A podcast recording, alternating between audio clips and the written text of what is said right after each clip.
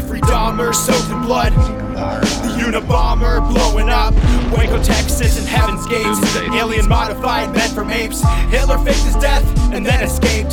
Bigfoot and the Mothman. Son of Sam talking to dogs again. Witches, ghosts, and goblins. Mysterious noise and hauntings. Dark arts and the skull and bones. Most celebrities are probably cloned. So when you're feeling all alone, grab a beer and get stoned. I welcome you to the podcast Strange Brew. We're here to entertain you. We're here to entertain you. It's about to get strange.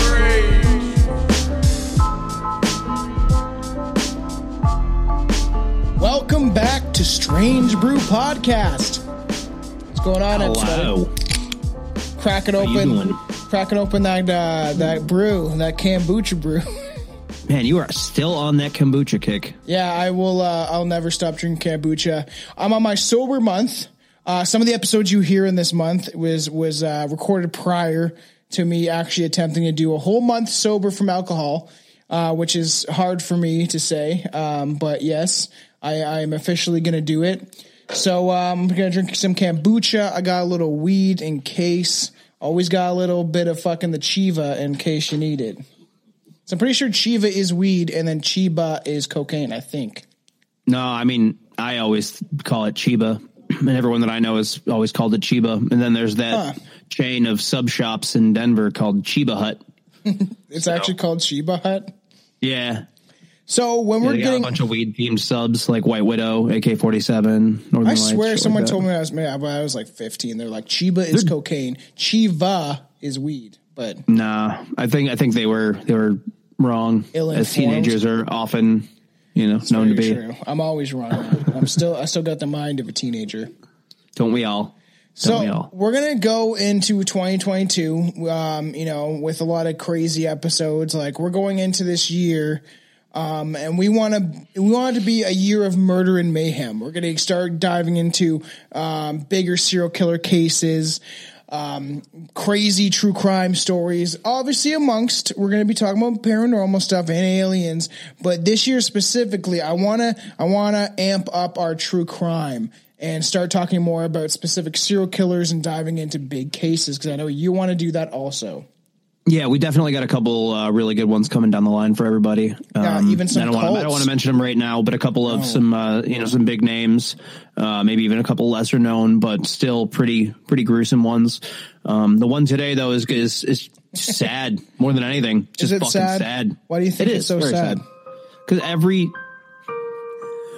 it's sad because everyone involved is a child. And they all die.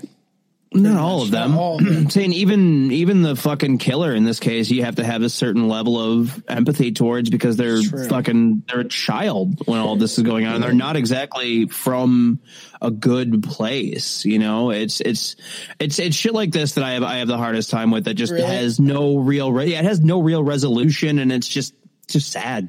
You know what? Like, uh, I thought it would be appropriate because me and Billy covered one of the youngest American serial killers, Jesse Pomeroy. And this seems like this little evil bitch of a cunt is probably, and even though she's a child, she is a murderer. So I think it's okay to call her a, a little bitch. Um, her upbringing was not the greatest. We'll get into that, but essentially is that I thought it'd be a good idea for me, you and get me and you to get into this. This is essentially, I would think, British, Britain's British, Britain's youngest serial killer. Because Uh, she doesn't qualify as a serial killer. though. no, but she did do some gruesome shit. So, She killed two people in the span of so month. So what? You, w- w- Mary Bell, the eleven-year-old child murderer. Does that sound better? Yeah, we should probably just get into her name. Yeah, she's a child murderer. She is. She, but she's not a serial killer by any stretch of the imagination. yeah, but when you're that young and you've even committed those that many murders, it seems like It, I, I'm not saying that it's it's it's good and it's not horrific. It's absolutely horrific. I'm just saying by you know standard by the definition, she doesn't qualify as a serial killer.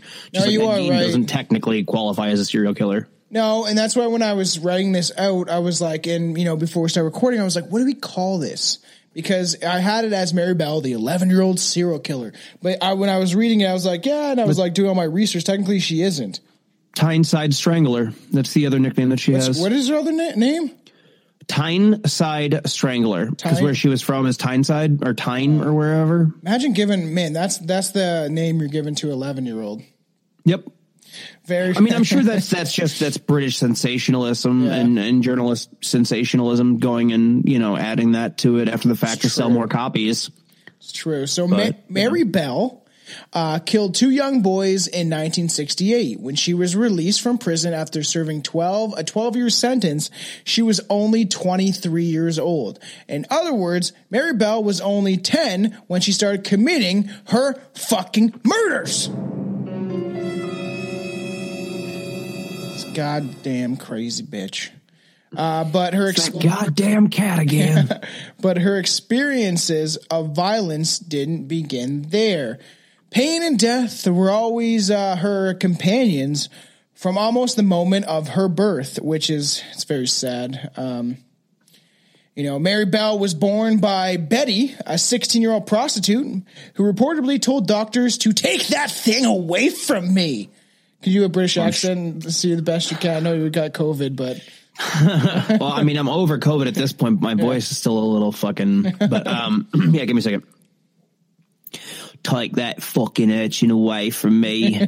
you just rip it out. I don't want it no more. Get it gone. get it gone. Take that parasite out me cooch. Take it from out from inside me fanny. Cut the cord and throw it in the bin. She Throw literally said that bin. when she saw her daughter was like, "Take that thing away." Fucking cold. I know. They like she is 16 years old at the time. So it's just I mean, yeah, again, everyone involved is not mentally mature enough to really this is this is a um, you know, this is a fucked up one, that's for sure. Uh, but I thought it was appropriate to get into before we started getting into a deeper, darker hole. as opposed to a happy murder, which is what, like when Hitler shot Eva Braun and then shot himself. That's a never- happy murder. That never happened though. I know that never happened, but We I'm saying know he theoretically here. Yeah. I don't know what what would be a happy murder uh, when Jeffrey Dahmer got killed, but also I felt bad for him because he just let it happen. Dahmer's one of those dudes that, like, man, if if he wouldn't have killed people, you could have a lot of sympathy for him just because of how fucked up of an individual he was. but true. the moment that he started hurting other people is, you know, Especially for the moment that, the sympathy is gone. especially for those little Puerto Ricans. Juan has a soft spot for them. Yeah, Jeffrey Dahmer had a soft spot for him That's too. true. or a hard spot. Yeah. Uh, yeah, he wasn't a bottom, so he didn't have a soft spot for him. So he, yeah, he just ah, yeah, just gross. I said, yeah, he just fuck those dead corpses and pretty much. Uh, so things went down, down, dude. Things went downhill from there. Betty was often away from home on business, business quotations trips to Glasgow. Uh, I mean, there ain't no quotations about it. She she had to go to Glasgow. That's so that's where most of her Johns were, and that's where she made her money. I mean, Tynes doesn't So seem like it was, up. from all accounts, it seems like it was a pretty for it being a slum. It was still a pretty close knit community. So I doubt very Yeah. much that you can go turning tricks in that neighborhood and you know not have a bunch of people you know be like, "Do you know your husband was visiting the town bicycle?" the you town know. bicycle. I mean, no yeah. disparaging. I mean, no disparagement towards sex workers. Destigmatize it and legalize it. But you know, I know. It's just it is uh it is a hard topic to talk about considering like she's doing this to make money. She's obviously like her like her mother Betty has no other options. And yeah, and according to all the research I've done, the documentaries I was watching, um Tynes, is that what you're we're, call, we're calling it? Is it called Tynes? yeah, Tynes? T Y N E S. So like, yeah, they a lot of people were talking about back then. You could leave your door unlocked. You could you could just you didn't you felt safe that you know neighbors were watching out for each other, and essentially that's Mm-hmm. how they felt. Is everyone was kind of watching out for each other. Everyone was kind of um, the neighborhood police. You know. Now we Mm-hmm. It have was a slum. Yeah, they they were saying how like kids could just run around, and it was never a "don't talk to my kid." It was a "oh my kid was doing what." Yeah. You know, like the tales that we hear from our parents that are just like, "Oh yeah, you see your neighbor would beat your ass, and then you'd get yourself home, and then you'd get a beating at home too." Yeah, and uh, exactly, and they kind of like yeah, there's kind of like everybody watched out for each other, neighborhood watch style, um, you know, um, environment and neighborhood. Uh, nowadays, like, have you did you ever uh, have any parents like that? They're like, I'm part of the neighborhood watch, and they have a little sign in their window. No, my parents are degenerates. Yeah. Well, I had uh, the one chick that babysat us, the weird one. Um, she she had she was neighborhood watch, of course.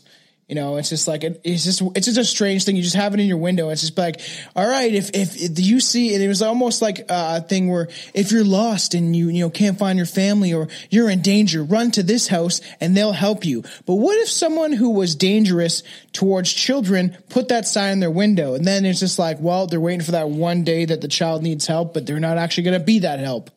I mean, it's hiding in plain sight, isn't it? At that Yeah, point, it's true. But I I'm here to help children. Help children dig their own fucking graves. yeah. all right then. Back to Mary Bell. Okay, this is gonna go bad.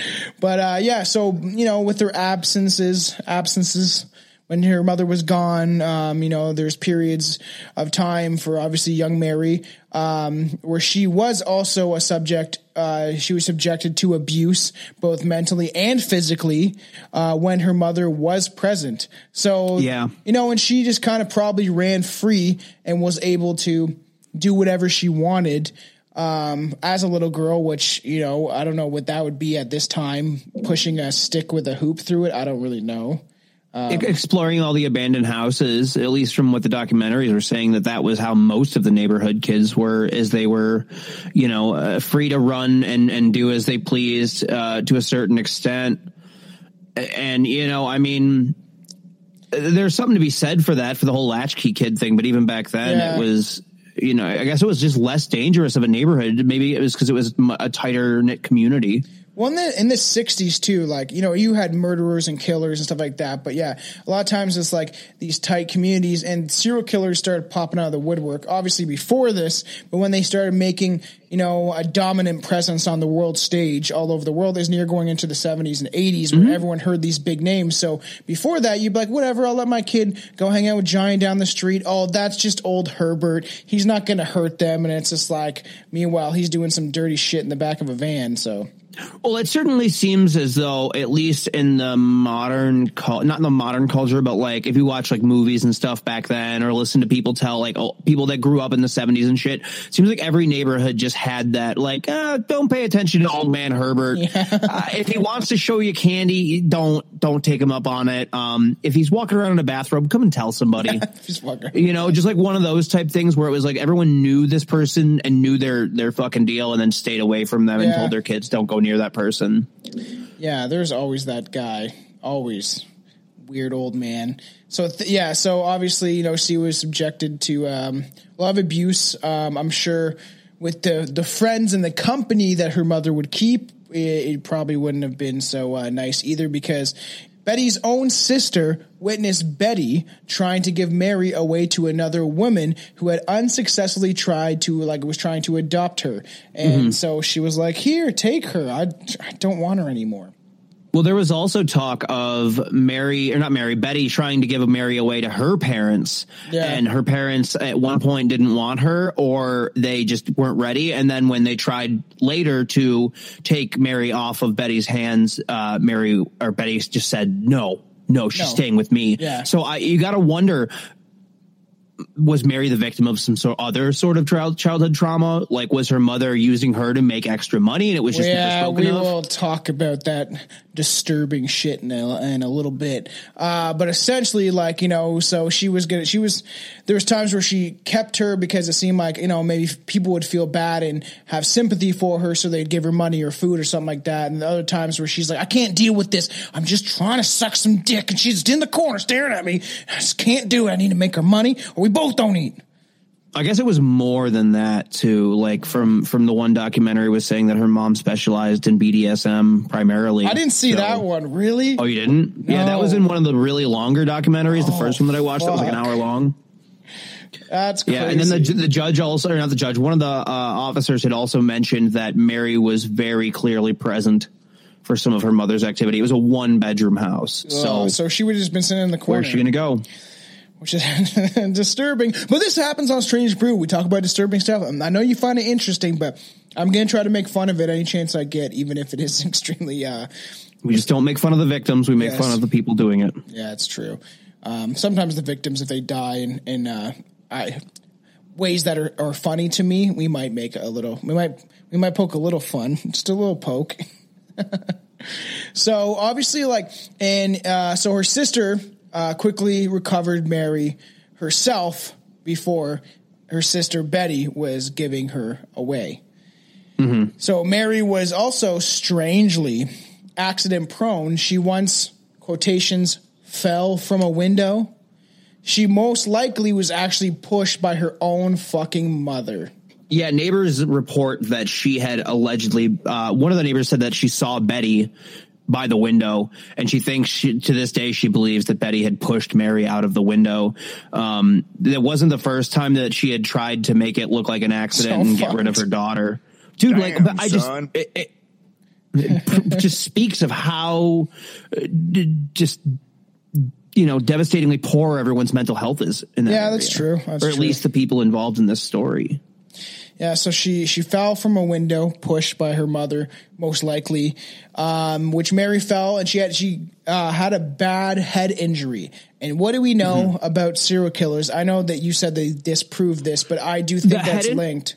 Well, so the McDonald's triad has been refuted, but it it's called? not saying McDonald's triad. I want to say. Is is the guy that uh, thought about this theory? It was his name, Ronald McDonald. Yeah, he was a, a seven foot tall clown. that um, no, it was just the example of the original Ronald McDonald, which is weird that they made it into a you know a, a franchise icon. But the real Ronald McDonald He studied was much more akin to um, what's his fuck the the hog farm dude up by your neck of the woods. Oh, Robert Pickton, yeah. where he'd he'd grind up his victims and he'd he'd stick them into a happy meal and and he would make toys out of their bones. There is there is legit conspiracies where people think that fast food restaurants do have human meat in it, and that it I becomes doubt it. addicting. I, I know, doubt it. but you know what? Here at Strange Brew, we say anything is possible, and I wouldn't put it past a bunch of pedophile billionaires to be like, you know what? We have a whole truckload of these East Indian boys that we need to get rid of. So you know what? You, you wouldn't uh, you wouldn't be able to pull it pull it off though because that's how you get those fucking proteins in your brain that create mad cow. You if you eat if you're a cannibal and you're eating and how many people eat fucking McDonald's every goddamn day in fast food? You get those spiked proteins that make you go crazy. So we would be we'd basically be seeing like zombie style freakouts a lot more. Why often. did that? You remember that? You ever see that movie Alive? Me and Juan just talked about with No. the the Oh yeah, you guys the were- rugby yeah. boys, um, all the rug, the team, the rugby team that flies over the mountain, they end up dying. Well, not dying. Some of them die, but they crash, Yeah. and then they have to essentially eat each other and eat their friends and and you know Mm-hmm. people even part of their family to survive. Um, so and they didn't get mad cow disease or mad human disease. I'm not saying you get it all the time. I'm saying some people carry those spiked proteins, and I think that if you were just mass disposing of bodies, then that's how it would happen. Yeah, you're probably right. Now the spike Besides, proteins we'll get- shot. We'll get we'll get we'll get we'll get Soylent Green before we get you know people in McDonald's. Yeah. So she had a head injury and uh, you know, and they they it can be related to people kind of becoming crazy and losing um the certain there's a certain part of your brain in your frontal lobe which um is essentially your decision making lobe. It's You know the what I part mean? that controls like rage Yeah. and psychological behavior. That's why you have football players that have head injuries and they beat their wife in a fucking elevator. So it was one of the things one of the things blamed for uh, that they tried blaming the Chris Benoit situation on was his Oh, steroid use, the the head injuries, the concussions, all of it. I would like to dive into that. I was a fan of wrestling when I was a child. My favorite was Kane. My brother liked Undertaker. So I would like to get into Chris Benoit just because how fucked up that story is. It is extremely that's that's a sad one. I feel like that's even uh, sadder. Is that a word? More more way more depressing than, sad. than More this one. sad, yeah. Because at least that one's more recent. This is in the '60s. I don't care what these fucking British people were doing. I wasn't even alive then. I was fucking on Mars, hanging out with some aliens at this time. I don't know. The the amount of empathy that you have never ceases to amaze.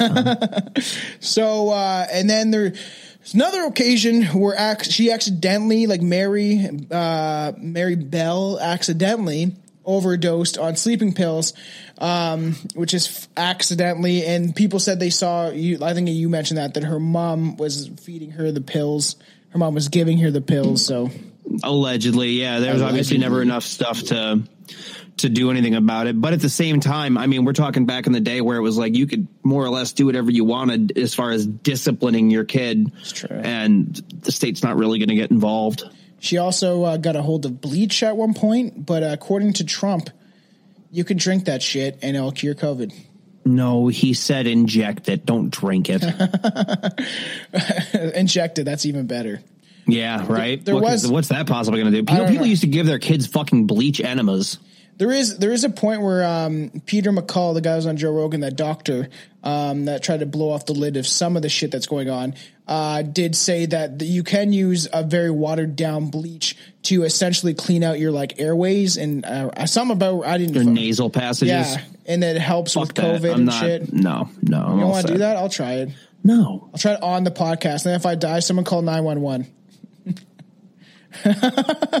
so, but Betty claimed it was all accidents. Like, it's just like, I, I don't know. Mary's just a, she's just so mi- mischievous. She likes to get into everything. Some, Yeah, Mary. I mean, Mary was was described as, as definitely as a mischievous kid, but that's what they all did back then too. Hanging on the true. my chair. Some attribute these accidents to uh, Betty's um, determination. She literally was determined to get rid of Mary. Um, so they think that part of the reasons why she, if her mother wasn't doing these things, it was that uh, Mary was essentially doing this. Um, because her mom wanted to get rid of her and she was trying different ways and it was probably messing with her psychologically. Was definitely messing with her psychologically. Any any child, especially if it's early adolescence, and I mean, you know, you figure she's probably just about to hit puberty, and Yeah. like your brain's already wired in a really fucked up way when you're a teenager. I can only imagine how bad teenage girls have it with the extra level of hormones and stuff. And then boys, watching I mean, mom it's like prostitute and not understanding what she's really doing or why Yeah, she's doing and- it.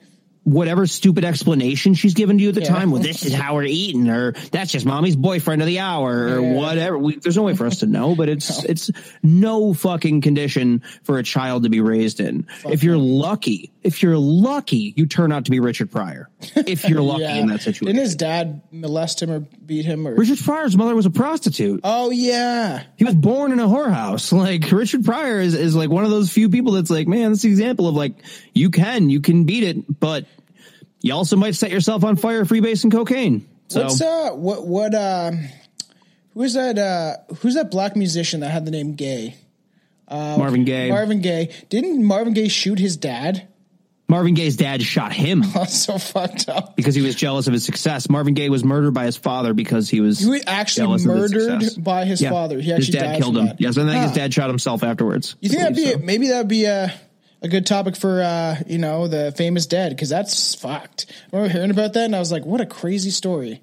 Yeah. Your own father shoots you like, um, you know what? You're just too successful, son. You know, you're just too successful. You're making me look bad. And his dad's working like a carpet store, fucking like I don't know what people do. At a No, I think his dad was his producer or some shit. I, the thing is, I think Marvin was like taking care of his dad, and his dad just Got jealous had a fucking psychotic break.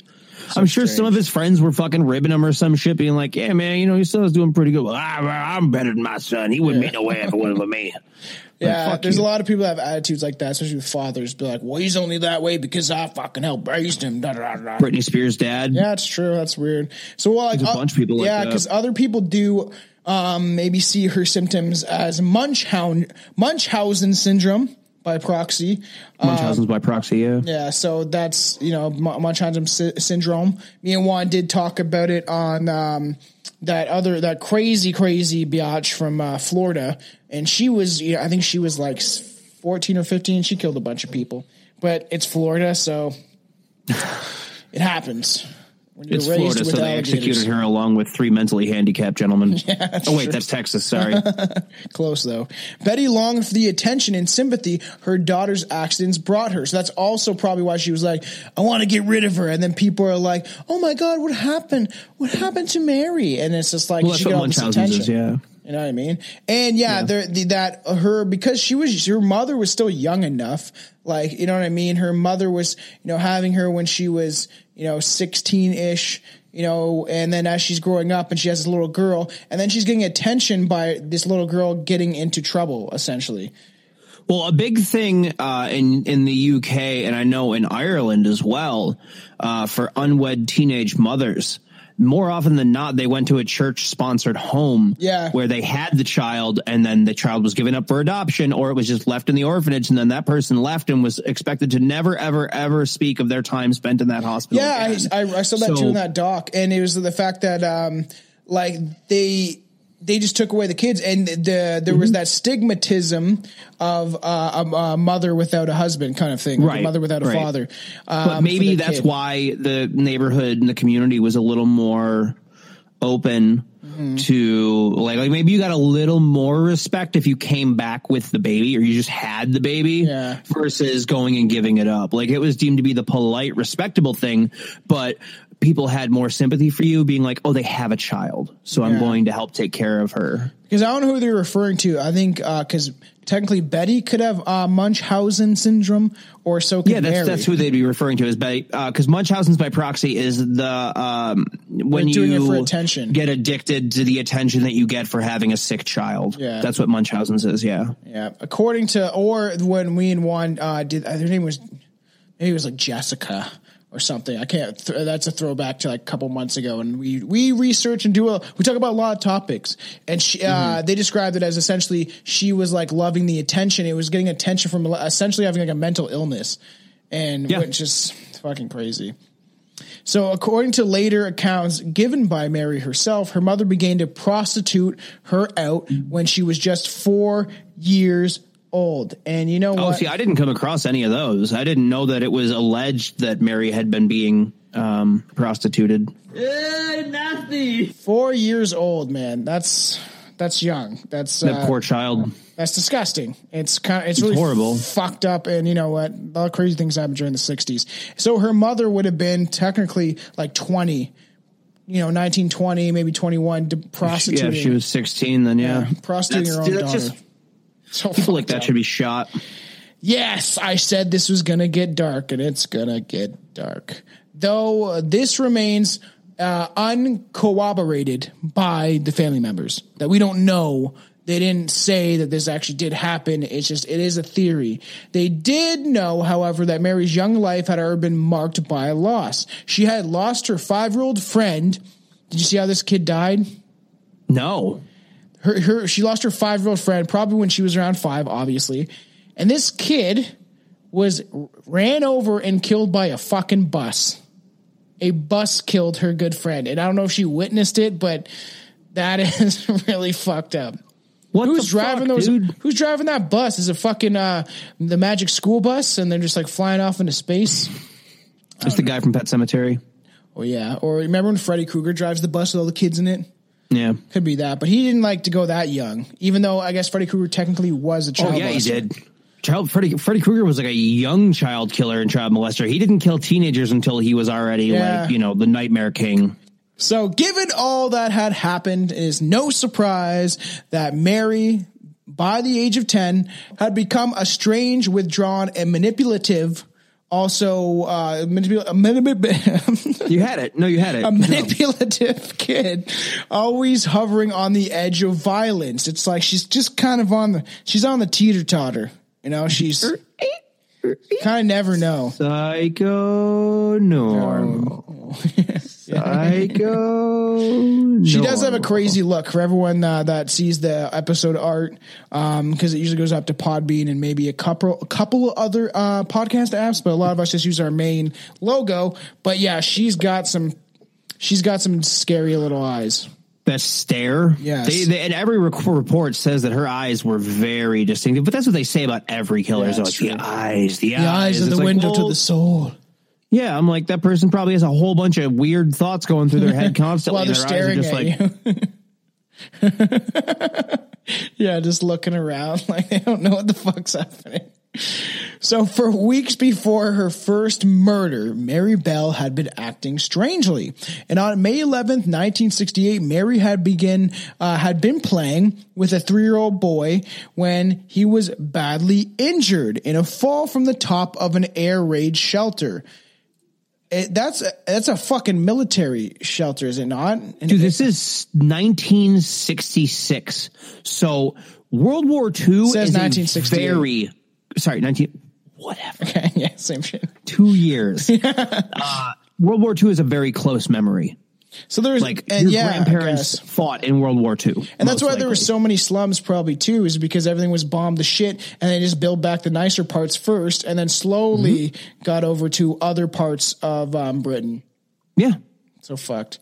So Plus, then you know your your your factories aren't churning out the war Yeah. items that they once were. Most countries were still in a horrible period of fucking like devastation. poverty and devastation in Europe post World War II, except true. for America because we didn't have anything happen on our own soil. Yeah. So it was just like, ah, fuck it, you know. And then we we had still had the economic boom from making a whole bunch of weapons and, and tanks and shit. And then we had the economic boom because we were still making weapons because we were still technically at war with the Soviets. Yeah, and then it came in, then you know, and then 9-11 happened. Then we got, and then you guys got in the forever war that has never ended and still not mean- fucking over.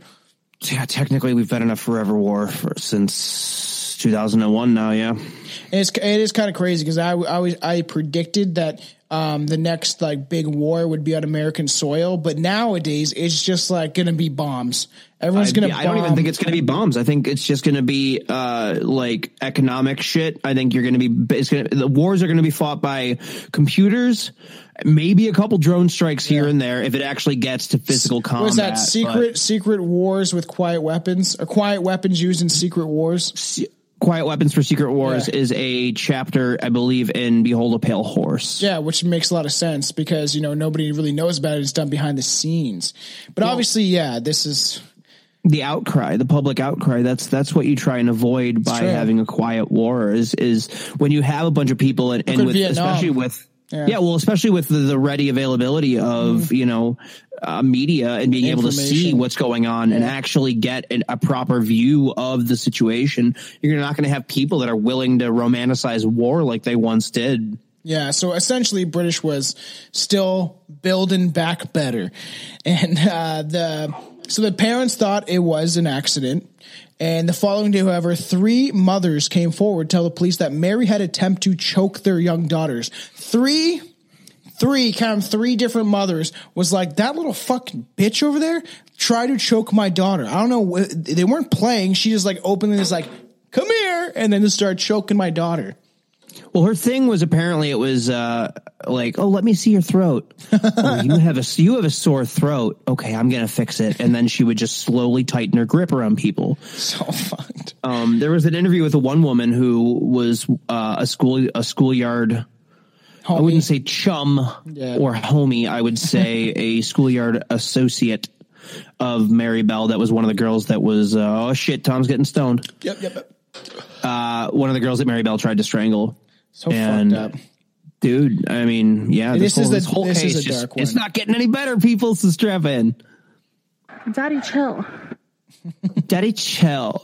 So, uh, Bitch. uh, a brief police interview and lecture did result. Um, you know, they did talk with her, um, but no charges were filed because she's a little girl. The police probably thought, like, no way. I think, Let me see your, let me see your hand. yeah. Stop strangling your friends. yeah, that's probably what they did. Okay. Then on May 25th, the day before she turned 11, Mary Bell strangled four-year-old Martin Brown to death in an abandoned house in Scottwood, Scotswood, England. She left the scene and returned with a friend, Norma Bell. No relation. They were just friends. And Norma wasn't so intelligent. Norma was a simple, a simple child. Yes. She was a follower and uh, possibly one of, uh, you know, one of the surviving victims of this because She I'm willing to bet her. that Mary probably did some stuff to Norma too. Yeah. you know, because she, uh, if Mary is the predator that you know she's been led to believe to be, or she, we've been led to believe that she is, then I would assume that she's going to prey on anyone that is, she shit. deems weak. Yeah, very fucked up. I'm pretty sure. Um, I don't know if I have. I've heard that. I think Martin was the one, or is it later on that uh, there is some uh, some penis mutilation? Did you not hear that? I didn't hear about any of that. I knew that uh, hi the one boy's leg was mutilated. In the one doc, I think that they did mention that. Um, I think it was Martin Brown that his his penis was like cut off. Jesus, that's fucked up. Um, I mean, but I guess that would kind of go along the lines of it being a psychosexual violence thing, Mm-hmm. and maybe her being influenced by her mother's, you know, profession. Yes, because you. So, I heard it could be this- that. It could just be sensationalism added Yes. after the fact, just to sell copy, though. Hundred knows? percent, because uh, uh, a lot of the it was one like five minute thing of this this guy with a really shitty British accent, British accent. He's like just talking. He's like they cut off his knobbles, and I was like, all right, weird. I look down to see that his pecker and his yarballs had been chopped off. Poor little lad. Luckily, he was already dead at the time, so it's not as though he'd got to walk around with his wedding tackle anymore. But you know, it's still it's fucking tackle.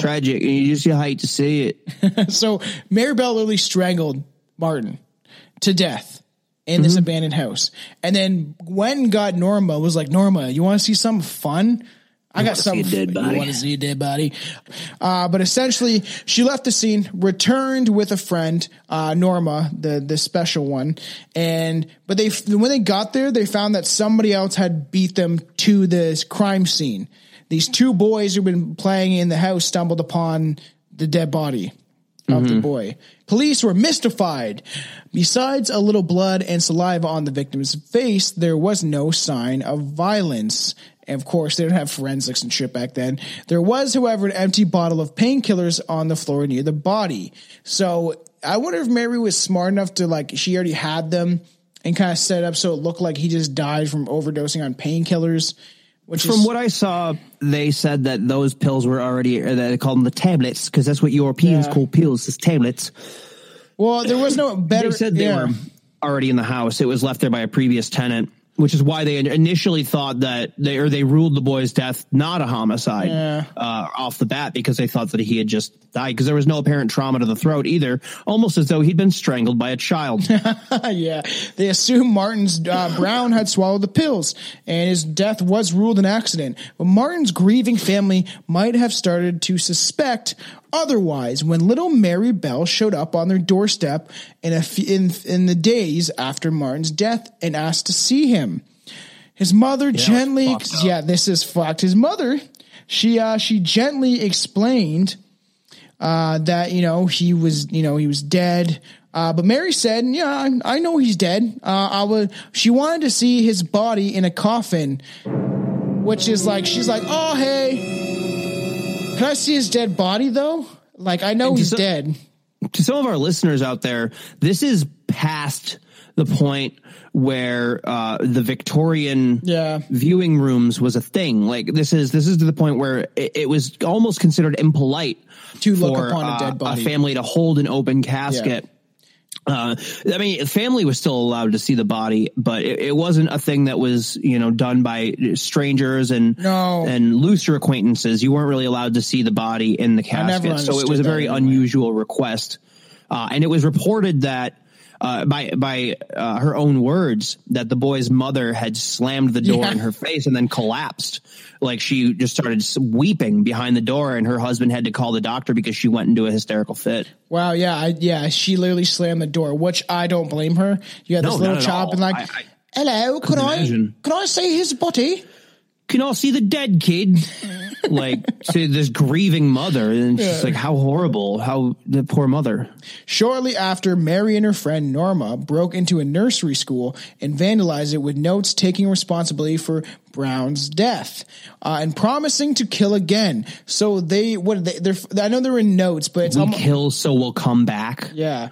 Or it's, something like it's that. It's fucked, and essentially they're like doing graffiti, but admitting that they this cause weird that they broke into a nursery school and then they vandalized it. But they say it's essentially they were taking they're writing notes and drawing pictures and saying how they you know they killed him, admitting to it. Be like, and that's also shows because I think you know um, her friend Norma was uh, just she was not right in the head. She was um, well she was a simple child and she was a follower because she you know was probably learning disabled and, and a little what was it not neurotypical neurodivergent is the word Yeah. we're using now not going to say anymore.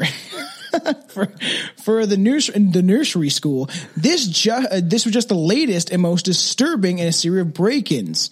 So they, I don't know if they just kept coming back or it was just a bunch. Of, who breaks into a nursery though? Well, okay, so one of the guy Krampus trying to steal children- children. one of the pastimes of the children in these areas. Uh, I mean, the one area was known as Rat Alley, where the boy was found, and that again, to add insult to injury, that poor mother. The uh, the newspaper started referring to the boy as the Rat Alley boy, and she Rat was, Alley boy. yeah, she talks about it in the uh, in the documentary how she's just like she's like his name's associated with rats now. And I didn't like that very much. It's like you poor woman. That is Like, you just want to really reach through sad. and give her a hug and be like, "I'm sorry. I'm so sorry that you're dealing with this." This is maybe about like I don't know, maybe maybe ten years too early because could be Jimmy Savile. You know how much he loved nurseries. Not too early. Not too early. That could be Jimmy Savile. Um, Yeah, because anyway, he, so he was the first disc jockey in the '60s. Off topic. We'll get into Jimmy he, Sav- he claims to be the man day. who invented disco, and from everyone, like the internet, like what I've looked up, might be correct. But also, he is probably one of the worst pedophiles uh, in Britain to exist. I would think. Oh yeah, he, he's, smuggling he- children to fucking MPs and people in power and prime ministers and stuff like that. It's entirely possible that he is even more prolific than Jeffrey Epstein. Yes. Yes. but back to the back to the thing about breaking in. Most of the kids played in abandoned Hmm. Yeah. buildings, so uh, breaking and entering, I'm sure, was just a pastime that kids. What a time to grow in. up in. Like, you know, even, you know, 10, 20 years after the war, things are slowly just, it takes a while to build, rebuild things. Ask Joe, uh, ask Joe Biden. To build back The better 70s takes the fucking US long fuck time. Joe Biden. Joe Biden ain't rebuilding shit. Joe Biden's making life fucking miserable. So true. Um, like my gas is almost fucking four dollars. Yeah. a, ta- a gallon right now. Yeah, our Fuck gas is really expensive because of Trudeau. So we're on. Yeah, it's it's literally happening here too. Um, But yeah, they hung out in abandoned buildings, I guess, and they it's just a nursery's Mm-hmm. a weird place to go. Um, you know, but it was I guess it was um eh, they installed so these people were so wary about this and this is not even an abandoned building this is like a building where they probably still keep kids and so they did install an alarm system uh, it's probably just uh, it's one of those um, clapping monkeys and if the door opens it just sits there and clap and there's a janitor sitting in the fucking side being like it's a monkey again I did just watch a new horror movie on Shudder that has something kind of like the monkey with cymbals, but it's uh, a little drummer rabbit. And whenever the ghost shows up, this thing starts going off. It's like what kind of what movie is it was it any good Caveat. It's called Caveat. It's filmed in um, Northern Ireland. is it any good i like the irish Yeah, it's really good. It, it's very psychological. Huh, I'll have to check that out. So it, It's, uh, it's a minimalist horror though, so if you're looking for a bunch of like ooh ah jump Yeah. scare, don't watch it. that's like it's a psychological thriller, then, right? Psychological horror. All right, I'll ch- I'll check it. I like psychological fucking shit because I'm psychologically unsound. Aren't we all? It was a smart choice because uh, it did like it did catch it caught they caught you know uh, Mary and Norma at the scene of the crime several nights later, but as they were simply just loitering outside when police arrived, they were let off the hook. Like man, this uh, this little girl seems to get herself in all sorts of messes. But Well, they know, said that she she had a fascination. Like it was known that she had a fascination with death and and with you know other morbid things, which I mean does not mean that somebody is a killer. You know, like that's if if that's what that meant, then you and I are both fucked. But It's true. it's definitely Um, true. yeah, morbid morbid fascination obviously does not mean that one has a No. proclivity to acting in, in bouts of violence. I would have killed uh, uh, lots you of know, people. terrible things. But um, she was ve- Tom holding up the knife for our audio listeners. Many people uh, said that yeah, she she just kept popping up whenever there was trouble, and Yeah. you know she was known to be a, a bit of a wise a wise ass around you know most people. So Yeah, she was kind of a bit of a bitch. Uh, but, you know, they couldn't really do anything. So in the meantime, Mary was telling her fellow classmates that she had killed Martin Brown. The fact she's bragging about it means that she's not that smart, but she does know what she did. She knows what she's done to a I human mean, she's life. a child, so I, I wouldn't don't even know if she's necessarily not that smart, but she's yeah, of course she's bragging about it because she doesn't understand. Like, Yeah. I mean, I'm sure in her mind she's like, well, they said that it wasn't murder, so you know, I got away with it. She is also known to lie like a lot. Like Yeah. she's she's apparently like a pathological liar, which is probably one of the other reasons she's like either no one's going to believe me or. Mm-hmm. You know, I can say this and I'm admitting it and no one will even believe me because I'm known for lying. Like maybe if it went that far with the thought, but who knows? So her reputation as a show off and a liar prevented anyone from taking her claims seriously. That is until another young boy turned up dead. So she kills for a second time. On July 31st, two months after the first murder, Mary Bell and her friend Norma killed three year old Brian Howe by strangulation. I wonder if it's fascination with seeing the, the life go out of his eyes because, you know, I, or just, well, it's just a little, it's a three year old boy and she's like 11. So, or it's the idea of that, she's been abused her whole childhood so she wants to inflict that eh, that abuse on somebody else that is meeker than she is She's probably seen her mother get strangled numerous times by Johns. yeah because Um, or she's seen her mother strangle Johns. Yeah. Who knows? it's true but yeah that idea i think that she probably wants to inflict pain on others because she feels that it makes her feel better because she has been dealt a lot of pain in her life The transference of emotion, yeah. Yeah. So this time Bell mutilated the boy, the body with scissors. Um, yeah, so I was right. This, this is the boy. Um, she supposedly used scissors to scratching his thighs and butchering his fucking penis. Uh, yeah, I didn't hear anything about the butchered penis. I did see that they said that she had punctured his legs. Yeah. And that was only in the one documentary that I watched. It was touched upon briefly in some of the articles that I read. According to the lore, But- she did scratch up his thighs and she butchered his penis. She cut it off and that Mm-hmm. just, that just shows, um, if this did happen, if she did cut off his dick, Damn, son. she has something seriously and mentally wrong with her more than just strangling somebody if you're going to mutilate their body afterwards it means that you have some sort of very sick fascination with death That just sounds like if that's true, if she hmm. did in fact mutilate that, that poor child in that way, then I would say that the psychosexual aspect of it and someone very clearly had to have committed some sort of egregious violence against this poor girl. yeah yeah and that You she know, like there's, she- if that's she not was something that a normal child No. does. Even a disturbed child, I don't think would do that. i think getting getting human. essentially raped for money uh, so your mom can eat and maybe she's too tired doesn't want to do it if that's true that she was prostituted by the age of four i think that would really fuck you up Well, her mother's. It's, it was said that her mother was, you know, she took to drink and drugs to Mm. know the pain of daily life. So I don't know if her mother was a drunk and a drunk, uh, you know, and a drug her, back then. doesn't care or if if- it was. because there would be those crazy ass uh, assholes, right? Those sick people, especially back then. Depravity was, I feel like, even worse um, back in the day because you you weren't as easily caught. Um, everything was kind of a little more lax, especially about uh, children. It is extremely true that there could be those times where they're like, "No, we'll pay you this much, but we want to have sex with her." Like, and then it's just, ugh, and then it just goes downhill. And then she's part of this whole abuse and stuff, and very sad. It's it's definitely a whole system of abuse, and you know it's very it's a very cyclical issue that it's it's just something that it happens to one generation, and then that generation, if they don't break the cycle, it just perpetuates Yeah. upon the next. I think molestation and stuff like that was very um turn a blind eye to it. A lot of people did. I fucking highly believe that shit.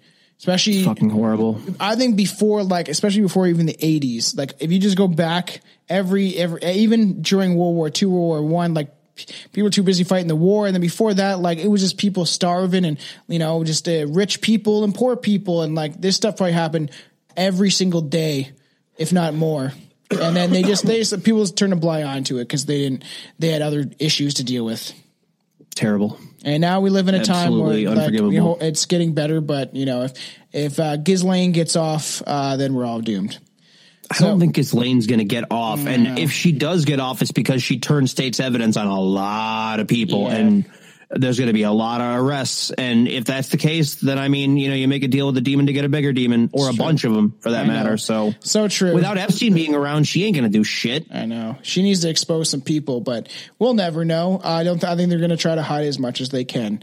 They have. They they don't allow. They they they changed the thing. press. is- Press is supposed to be allowed in the courtroom. Yeah. supposed to be, but they're not. They banned them from the courtroom. I wonder And why. I understand what the sensitivity of the case. Well, if that's how they did it with all cases like that that were hmm. deemed very sensitive, I could see it, but They don't though. reeks of preferential treatment. It's very true. So when Brian's sister went looking for him, like, where's my little brother? Uh, Mary and Norma offered to help, which is just even more sick. But I just think that Norma just is like one of those very simple, not many brain cell little girls that just like, okay, let's go. Like doesn't really, they don't have, uh, they, she doesn't have a cognitive ability to understand even what is happening. That's what it sounds like. She could yeah. be autistic back then, like a high form Probably, of autistic, yeah. and you know they just labeled it as you were like a retarded, which is not. slow. Yeah, you're slow, you're dumb, which is uh, you know mean and terrible in itself. Um, you know, and we're gonna we're gonna try to watch making those jokes from now on because it doesn't need to be said, I guess. Tom says we like I've been cracking jokes about it. Yeah, it's been. Uh, I think it's been a little too long. Um, but uh, they they searched the neighborhood, and Mary even pointed out the concrete blocks that hid his body, almost like she was relishing, almost like a serial killer, and her own satisfaction that she did this. Like, look, and Norma said he wouldn't be there, and Brian's sisters move on. So Mary's like, yeah, like that's yeah, he's probably over there, and then Norma's like, I don't think so. He's probably over there, and then it's just like all right, and then she just walks past it when she As could have gonna get found better it. about it, makes a voice three seconds later. That's true. You son of a bitch. When Brian's body was finally found, the neighborhood was panicked. Two boys were dead, and it's in like a very small time, like a, a, a month period, two month Yeah, it's period. like, it's like less than a month or Yeah. something like that, which is crazy. Police interviewed local children hoping someone had seen something that would maybe lead to a suspect. They received a shock when the coroner's report came back as Brian's blood had cooled and new marks appeared on his chest. Someone has used a razor blade to scratch in the letter M on his torso. Mary's like, ah, there's my uh my calling card. I, am did the see Joker. that that it was yeah they had said that someone had tried to carve their initials into the boy and it's like that just reeks of it being a child where it's like you know it's the same thought of like oh i'll go put my initials in that tree so everyone will know that i was here And they And did. I suppose we. I think they get into it, but um, that um, Mary did blame Norma because you know she probably knew she was not as smart as she was, and she was like, "Yeah, she wrote that on him." And the thing, this whole thing is fucked up and crazy and disturbing. The fact that a child. Even anyone in general, just carving into a dead body and scratching your initials in it. Even the Charles Manson murders when they wrote war on the guy's fucking chest and shit like that. Like that whole idea and that this is a child doing that. And it's just like, it's very fucked up. yeah Very fucked up. And I told you it was going to get fucked up. yeah How fucked yeah, up is fucked you. up. This is fucked up. We've uh, warned you Yep. So, and there was another disturbing note. The lack of force used in the attack suggested Brian's killer might have been a child, so they could surmise that much. Mary and Norma did a poor job of disguising their interest in the investigation in their interviews with the police. Both acted strangely. Norma was excited and Mary was evasive. Norman was like, "Ooh, attention, attention!" Mm-hmm. Like the police are giving her attention. She gets to talk to the police. When the police point out that she had been seen with Brian Howe on the day of his death, so and this is when she got she even she got worse. Like she got more like quiet and evasive and didn't want to talk about anything. And mm-hmm. you know, meanwhile, it seems like Norman was excited, but it's like, how can you? How do you know to believe someone you know someone who has doesn't have a high intelligence even as a child they already Right. make up things to have wild imaginations as it is. so on the day of brian's burial burial uh, mary was spotted lurking outside of his house this is like she's like she does have traits of like a, a psychopath like a serial killer oh if, if she would have never age. gotten caught or she would have gotten older before this this kicked in yeah she would have absolutely become a, a proper serial killer i believe Creepy. She even laughed and rubbed her hands together when she saw his coffin, like, like rubbing her hands together like a fucking psychopath, like a fucking villain like a proper villain like a literally like a villain, like a Monty Burns fucking excellent Yeah. type of shit. excellent Excellent. Which is fucked. So they called her back for a second interview, and Mary, perhaps sensing the investigators were closing in, she was obviously smart enough to know that you know I could be caught for this, and be I would be in trouble, big trouble. That's probably how she mm-hmm. sees it, right? And she made up a story about having seen an eight year old boy hit Brian on the day he died. The boy, she said, had been carrying a pair of scissors. That was Mary Bell's big mistake. The mutilation of the body with scissors have been kept away from the press and the public. So nobody knew about the, like that he they could at least surmise that he was mutilated by scissors. It was the second thing too that she uh she she had told the police or the police had found out that she knew that nobody else was supposed to know, which was that. And um, she drew a picture of the boy's body with the tablets next to it. Oh yeah, and that would lead her to the other death. Right, but if she was already there and the cops had had to remove her from the site, then that was the one thing that I was like, ah, uh, maybe the documentary dude just kind of misspoke Yeah. on that. Because if she saw the body, then she would have seen the tablets, and it doesn't matter if they would have, you know, said that we didn't release that information, so she had to be there. It's like you know she was there. She was there when you guys saw the body. Yeah, so she would have been able to draw that, um, Right. but it was it was a detail only known to investigators and one other person, Brian's murderer. Well, she that she was there Yeah. allegedly when the police like had to remove her because you know her and the other kids were hanging out near the body, and the cops were like, "There's a crime scene. You got to go." Yeah, so why wouldn't she have known that it maybe was scissors? Maybe she saw the scissors, but Well, no, the scissors is sh- there's no way for her to have known because she, unless she was there, the tablets are what I'm talking about. Yeah, that's true. Both Norma and Mary broke down under further questioning because these are uh, hopefully, hopefully it is Britain, but hopefully they're skilled professionals that understand tells, especially in children. And Norma began cooperating with police and she implicated Mary, who herself admitted to being present during Brian Howe's murder, but tried to place the, the blame all on Norma. She's like, trying to place it all on Norma. It was her fault. I didn't want to do it. Both girls were charged and a trial date was set. Um, at the trial, the prosecutor told the court that Bell's reason for committing the murder is was solely for pleasure and excitement of killing. Meanwhile, the British press referred to as she was born evil, evil incarnated. Yeah, they they went real sensationalist with They it. Of definitely course, did. You know, this is after you know twenty years after the war. You know, nothing's going to Yeah. be j- as exciting as men going off to die for government interest. That will never gets more exciting, than that. so the jury agreed that Mary Bell had committed the murders and handed down a guilty verdict in December. Manslaughter, not murder, was the conviction as the court psychiatrics, um, the, the court psy- uh, psychiatrists had convinced the jury that Mary Bell showed classic symptoms of psychopathy. Um, So it's kind of funny that you could be like, well, she's a psychopath, so it, she didn't really mean to do it. It's like, no, if you're a psychopath, you're a fucking psychopath. You you intended to do it. That's your whole thing was that you wanted to do this. not that she didn't intend to do it, is that she's not hundred percent culpable for her actions because of an existing psychological She condition. couldn't be fully responsible for her actions. And if you, You actually looked at her lesser crime, looked at her background though, um, with the stuff with her mother and everything like that, it, you could surmise and say like in essentially, ah, yeah, like she's kind of uh, she got fuck, she's fucked up. Well, yeah, if she'd come from like a posh family that was well to do Yeah. and, you know, then they'd probably be like, what the fuck is wrong with this? Although, if she'd come from a posh family that was well to do and she just murdered some poor kid, they probably wouldn't even have reported it. They just swept it under the rug and been like, Yeah, that's, that's not my child. You're not investigating my child. Go Very away. true.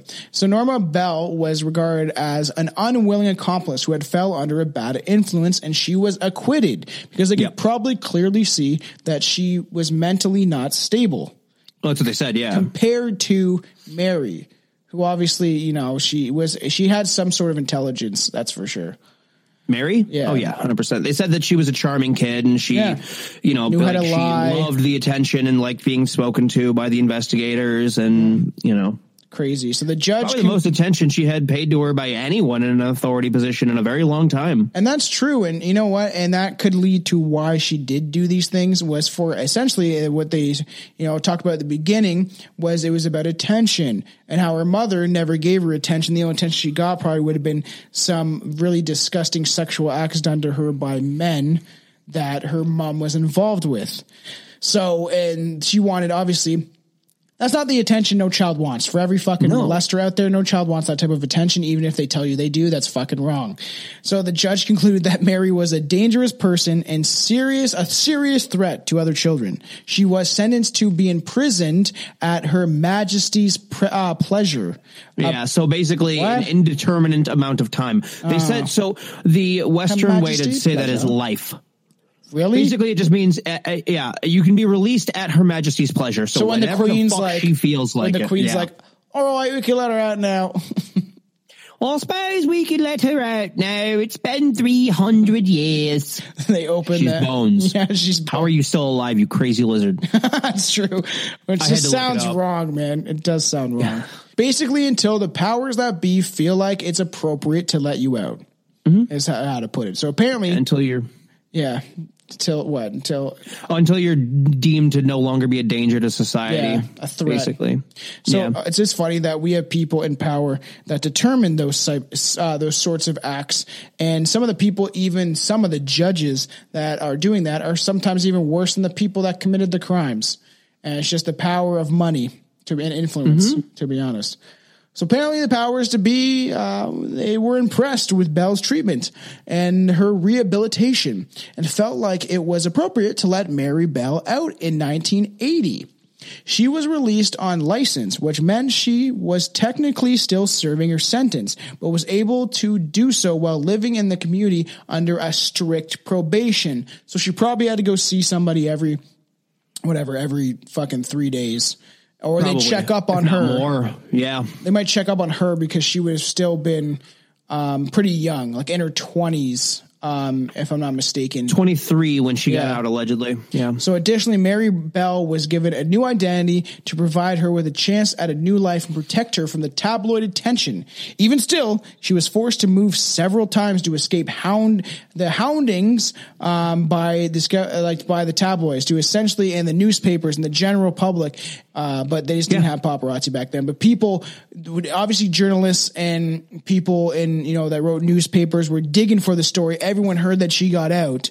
Like everyone, would- even if you had people that were inside the the prison or the psychiatric the psychiatric ward that she was held in or whatever, right? That when they started when they let her out, there was probably at least two or three people that told the media and was like, "Yeah, they're letting this crazy bitch out now." So make sure you hunt her down and write a story about her and pay I'm me sure, first. yeah. Though. Pay me first, though. I told you. Throw him a few bob, throw him a few quid. Yeah. Just be like, all right, we're good.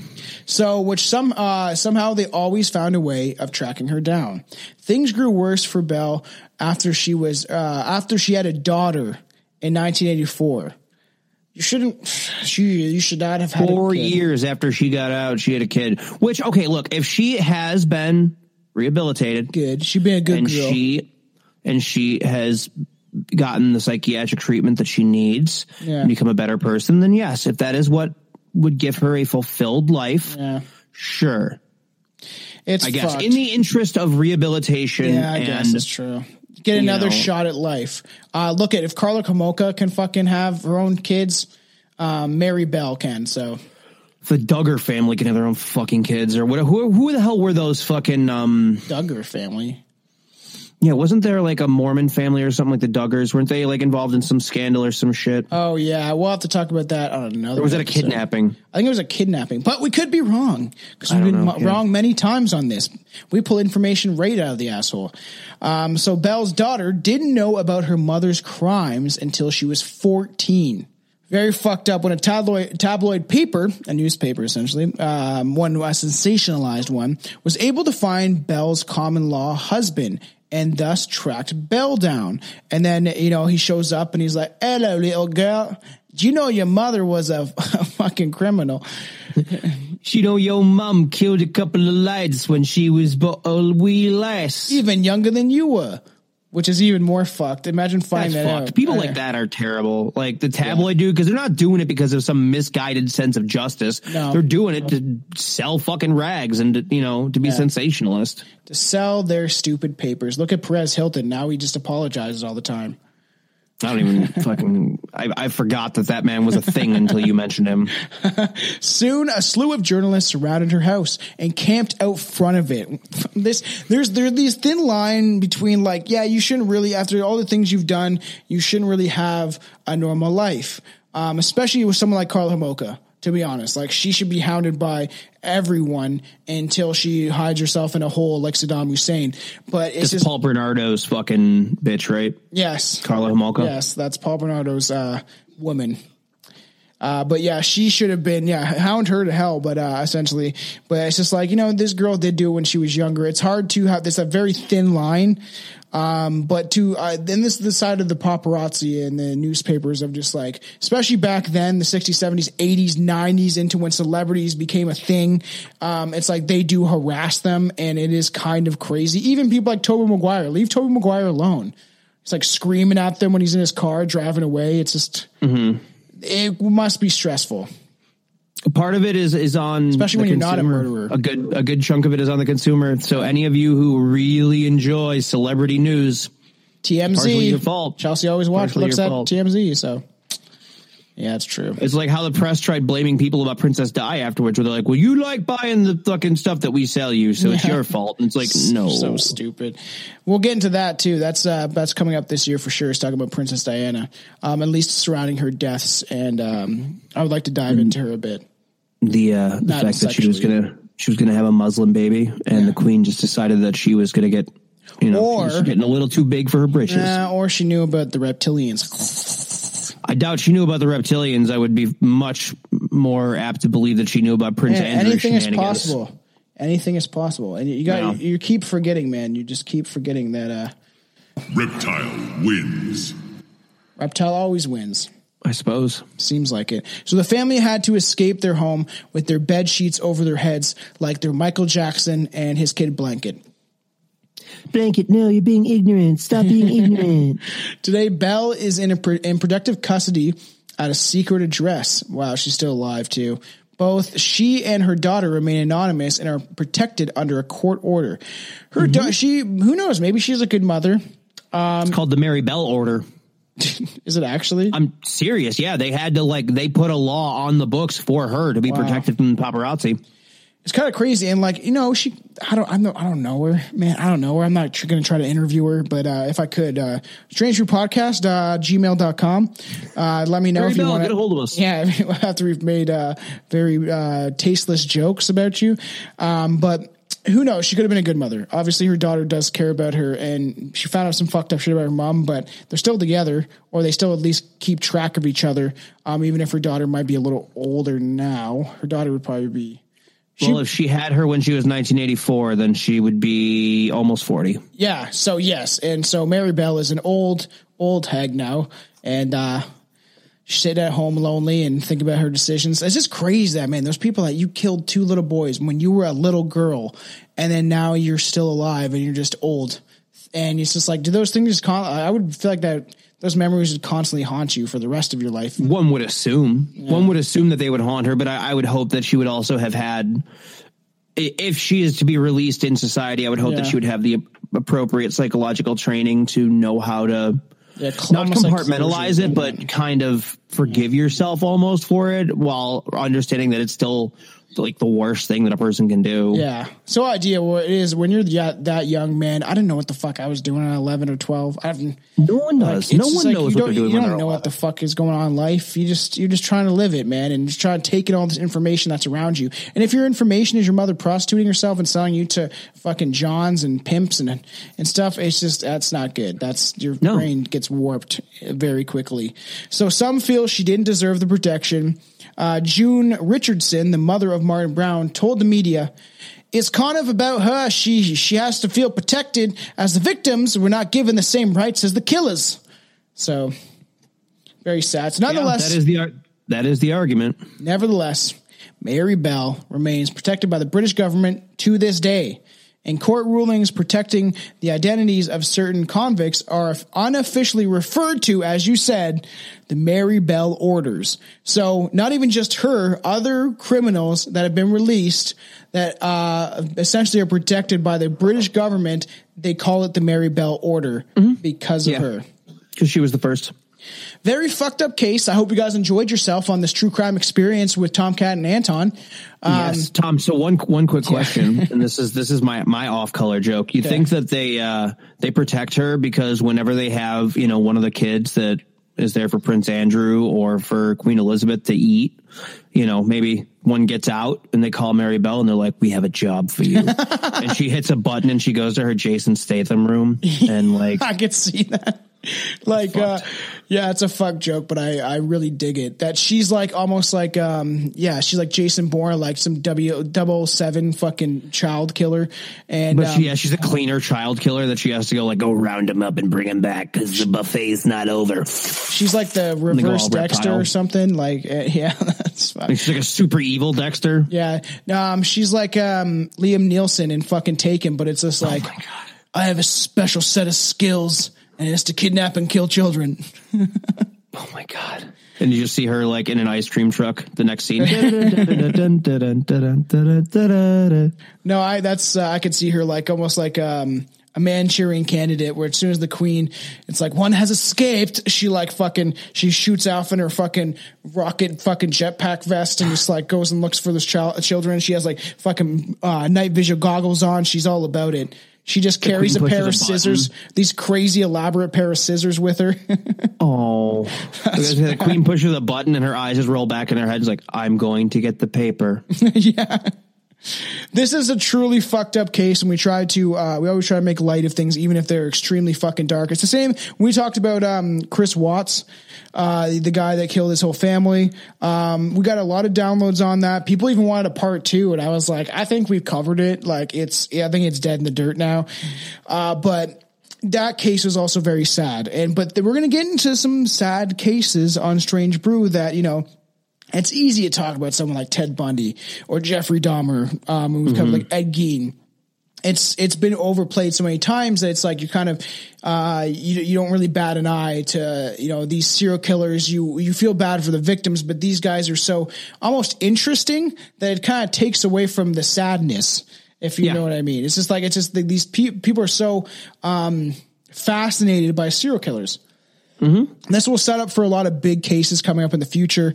Um, I don't know why we chose to go for a, a little girl this time, but it was a fucked up case that I had ready to go for a while. And I remember researching this and saying, yeah, this will be a very fucked up case. We're going to get into it before we start getting into some, some heavy hitters and some, um, some big boys, you know. Yeah. So uh, working Thank you with people, yeah. Yeah. Thank you for listening. Um, don't take offense to anything. We are just joking. Everybody love everybody. Uh, but Yes. where can they find you, Antonio Banderas?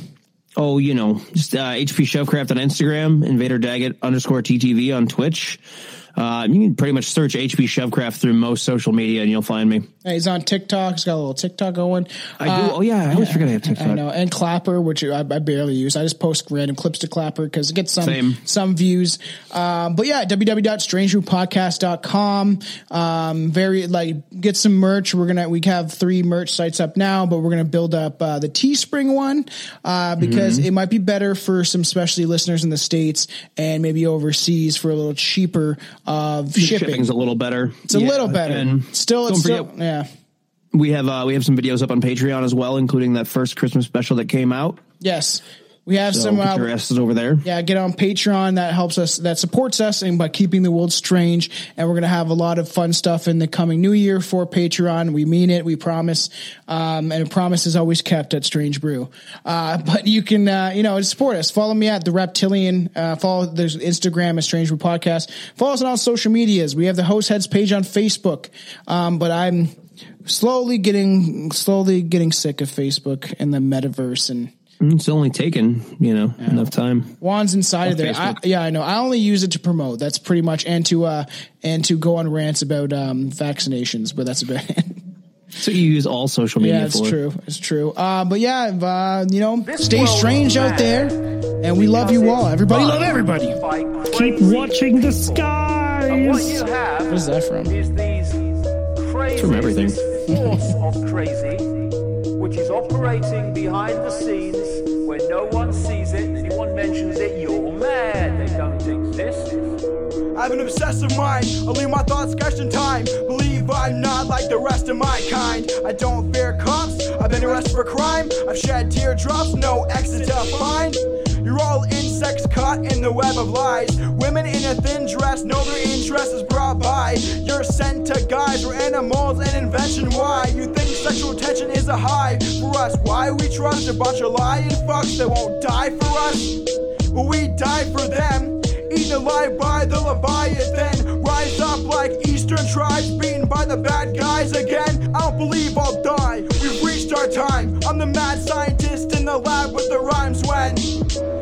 That time again. Nowhere left to go. No one that you know. Hold on, I'll be back for you. This world leaves you black and blue. I close my eyes and imagine you. Wrote a suicide note to get back at you. Why can't you lose the attitude? I'm not mad at you.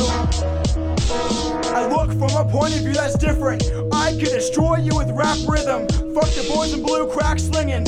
All about emotion and want, that's women. Womanizer, hold my cock, laughing as I trash women. Girls' clothing looking tighter as they stroll the block, following the fashion image. I have all knowing, no fact or fiction. From God, you ask forgiveness for all your bad decisions. Maybe you won't go to hell if you change and act different. I'm pretty mad this isn't the place I thought I'd choose to come. A monster running from who I'll become. Like my father, wanting nothing to do with my mom. Fights at home, you wonder why I like to be alone. You're not smart enough to see what I know. Sell your soul and fucking die slow.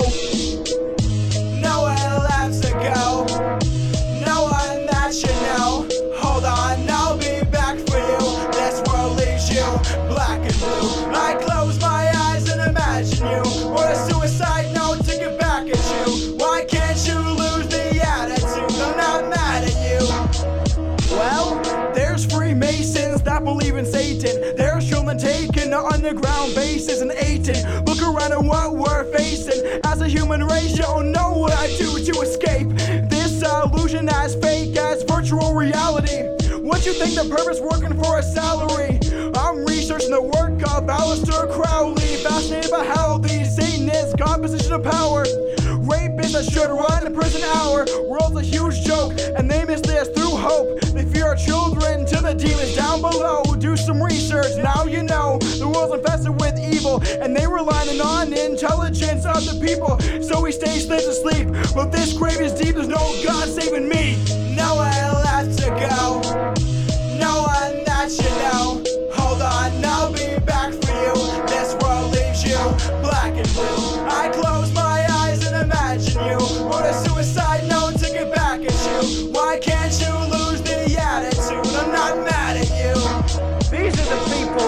us money that doesn't exist and charges interest on it. But who's crazier than them? We stand for it! And the world isn't crazy? Tomcat.